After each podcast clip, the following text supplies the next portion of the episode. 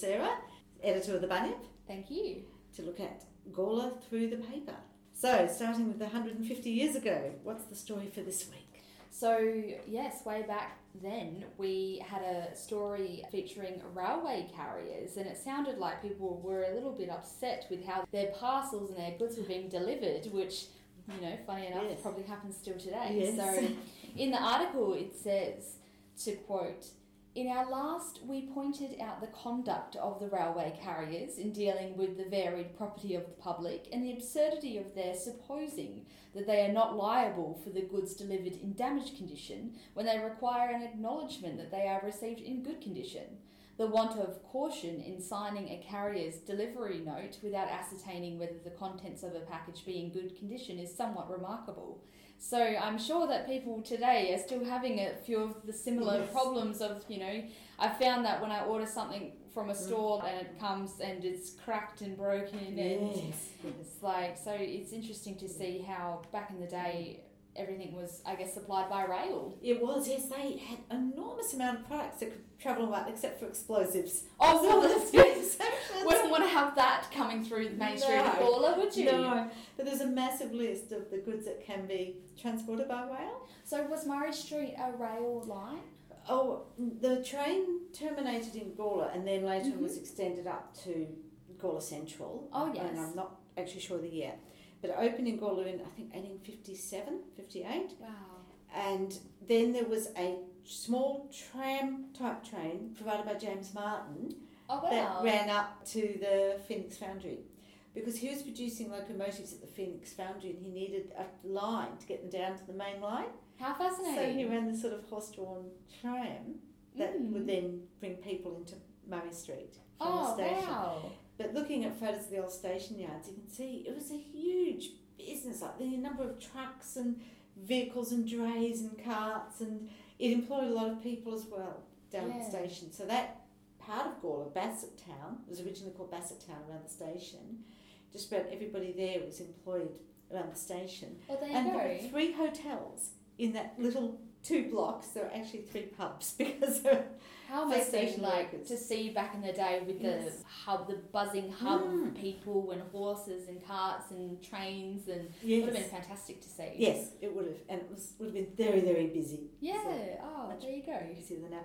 But this also reminded me, airlines have a thing in their ticket saying we're not responsible for your baggage, but they are. Yes. the exact same. Nothing has changed. I have so much anxiety flying and thinking, what if they lose my luggage? What am I Yes. going to do? You know, and that's why you don't pack your favourite outfits when you go away. That's right. but they are legally responsible, even though they claim not to be. So this Good to know. me very much of that. Good to know.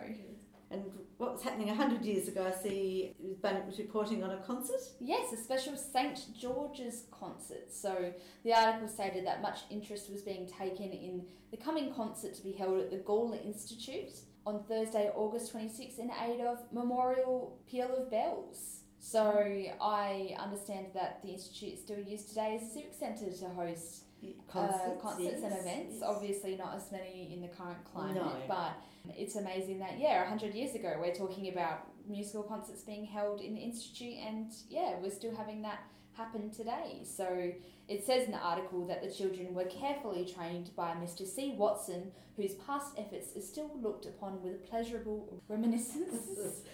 So yes, Love just the the difference in language. Yes, it's yes, I can't imagine writing an article like that these days, but Yeah. maybe for fun I should just do a random one and Yes. see if people notice. Yes. Yeah, so the language is fantastic. Mm, it is. Well, the Gawler back then was called the Athens of the South. Oh, there you go. Yes, it was considered to be a cultural centre, so it's now Well. I need to improve my vocabulary. and 50 years ago, getting closer and closer to present day. Yes. So we're actually talking about an increase of crime in the Gawler right, area yes. 50 years ago. So 11 people were arrested in four days, so I'm sure that would have been quite scandalous back in the That day. That would be a lot even by today's Oh, for sure. We would Huge. definitely notice that. Yeah. So the article says that Gawler police have been particularly busy during the past week and between Friday and Monday arrested 11 people for a variety of offences. A police spokesperson said the arrests had cleared up numerous recent cases of breaking, I guess they mean breaking and entering, Yes. larceny, and illegal use of motor vehicles. And then on Friday, it says that two Gawler youths were arrested and charged on three counts of larceny and one count of illegal use of a motor vehicle. So, yes, the, there you go. Crime was thriving in Gawler 50 years ago. Oh, I did hear when we moved here there was a couple of families in Gawler that had a reputation. Oh, really? Well, Yes. let's not name them now. Oh, I don't know who their names We're so- defamation case. I was never told the okay. so Gawler's full of stories. Certainly is. And 25 years ago, I see that rates were the main story. Yes, now that's interesting that we were talking about council rates 25 years ago Mm. because on Tuesday night coming, Gawler Council will be discussing its budget. So there you go, same time of year. Mm. So the title is Rate Spiral, and it says that many Gawler retailers have been hit with huge increases in their council rates, some as high as 120%, Which, which is ridiculous. yes. And we would just really go to town with that if that happened, you know, you know. today, yes. Today, 3%, 2.5% Mm. above CPI is outrageous. So 120% is just ridiculous. And It is, that would cripple. Oh, it would cripple, and it, I think it mentions here, yes, the licensee of the Exchange Mm. Hotel at the time, Scott Fraser, was one of the worst hit with the 120% hike. So, Yeah. oh wow, I just can't imagine how he would have survived that. No. No, apparently he did, but yes, it must have been. He maybe fought it. But... it would be interesting to hear more about that. and again, that's interesting because that's right when we moved here. Remember at the time we thought the rates were high, but I think they're about a quarter of what they are now. You didn't know what you had until now. No, I love. I Yes. love one of those rate notices Yes. 25 years ago. Well, I guess you know, like the more rates we pay, the, the better services. That's right. Our rates and, provide yeah, us with services, and Exactly. Yeah. So hopefully we get our bang for our buck. I think we do. and now, a mere 10 years ago, yes, 10 years ago, we had a story with a local mother who was calling on motorists to take caution near Gawler Primary School. So I'm not sure if that's still an issue today, but vehicles were parking on Gawler's Porter Street during school pickup and drop off times, and that was causing some concern for community members, especially those living in the area. So it says that Mother of two, Melissa Stone, regularly uses Porter Street on the way to drop off her children to school, and when crossing from one side of town to the other, she basically said she felt sorry for the school children who had to run across the road and they're at risk of being hit.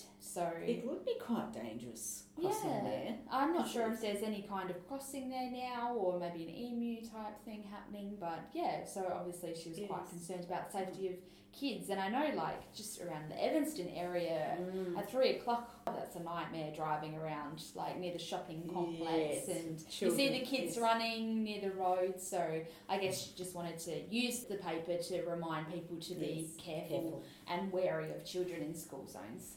Yeah, so that's all that we have this week. Okay. Well, thank you very much, and we look forward to chatting next week. Thank you so much.